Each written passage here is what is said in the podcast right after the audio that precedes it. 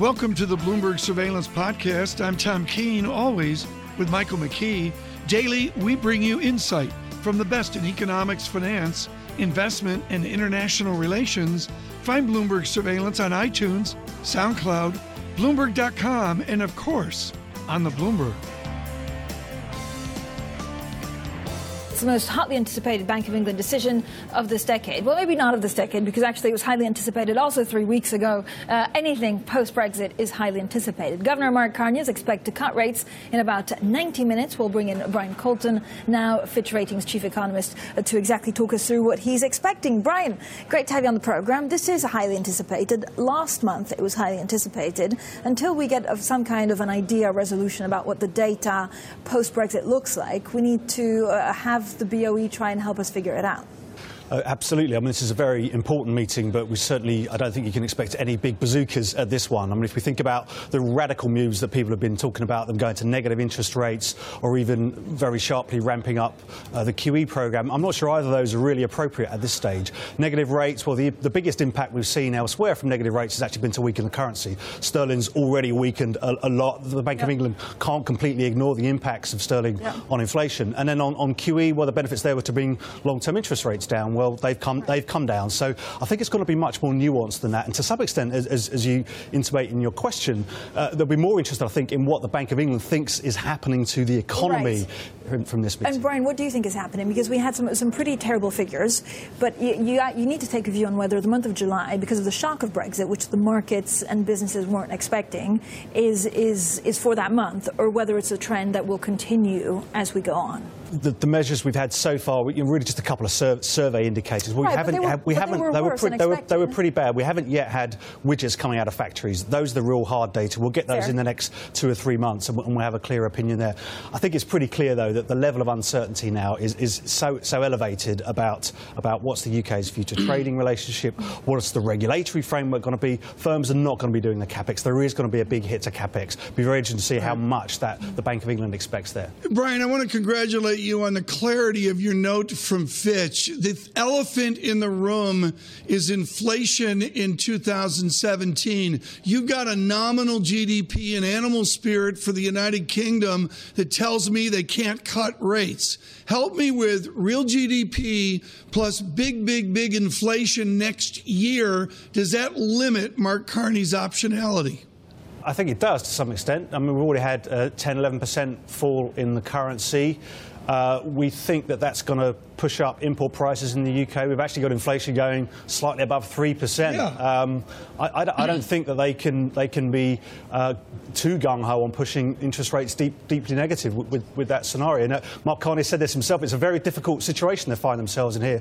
Post Brexit, yes, we've got a big demand shock from capex, but we've also got a, a shock to the UK supply side. Growth potential will be impacted by lower FDI, by, uh, by lower immigration. So there's a, there's, a, there's a supply shock there. And then we've got the currency as well. The, those mm. latter two things mean more inflation. The trade off between output and inflation in the UK is going to be worse. That makes it more complicated for a central bank right. just to engage in easing. In Francine, what we just heard there was a clinic that Mark Carney has tattooed to his brain and his experts at the Bank of England have. It's not as simple as saying Brexit bad, lower rates. And Francine, I would go back to currency is the is the definitive uh, definitive inflation reaction here. Right. I mean, Tom, overall, I think when you look at central banks, I don't think anything is easy. It's all in the nuances. It's all who gets hit, how, right. and what's the, the best transmission mechanism on pound. And actually, this would be my, my big question to, to Brian Coulton. So we had a 20% drop, more or less, in pound, right? We recouped some of that, but who does it actually help? Um, services, which is what this country is very good at.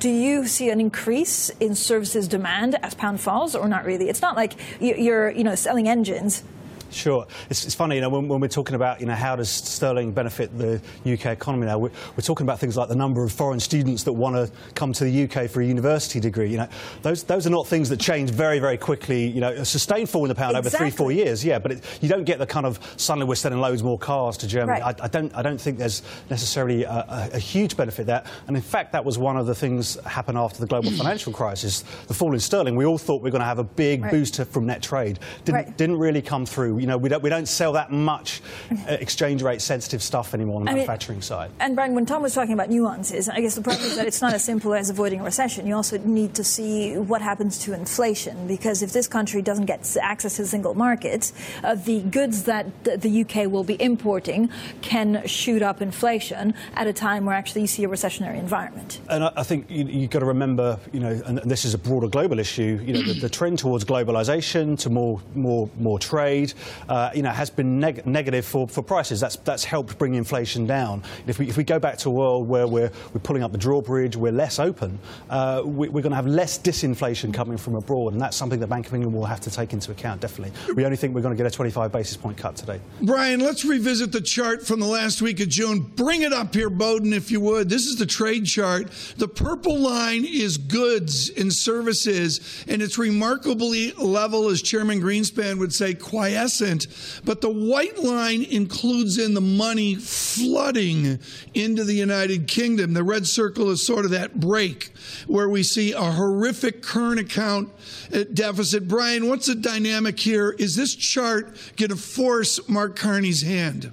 Well, the current account deficit is certainly a, a consideration uh, in you know what's what's going to happen to the economy. Obviously, you know we've been spending more than our income, and that's been uh, financed through through strong FDI inflows, including into UK commercial property. Uh, what, what, we have to bear in mind is that if those capital inflows were to dry up too quickly, then we'd have to close that current account deficit. We'd be forced to close that current account deficit that much more rapidly. That actually means a worse recession. You need a bigger decline in UK domestic demand uh, as the, as the foreign foreign funding draws up. So that's a consideration when the central bank is deciding how far to, to, to, to cut interest rates. Of right. course, the depreciation in sterling itself has helped on that front. It's made UK assets cheaper. We're hearing lots of non-European investors now getting interested in, in some of the UK, uh, UK assets because sterling is weaker. So that is one sort of uh, way in which a, a weaker right. sterling helps. But if we get into a, a sort of ongoing weakening of sterling, then that could be counterproductive. And I think they need to at least think about that in what they do today. Your work has been brilliant on this. I really appreciate the idea of how big inflation is going to be for uh, the United Kingdom.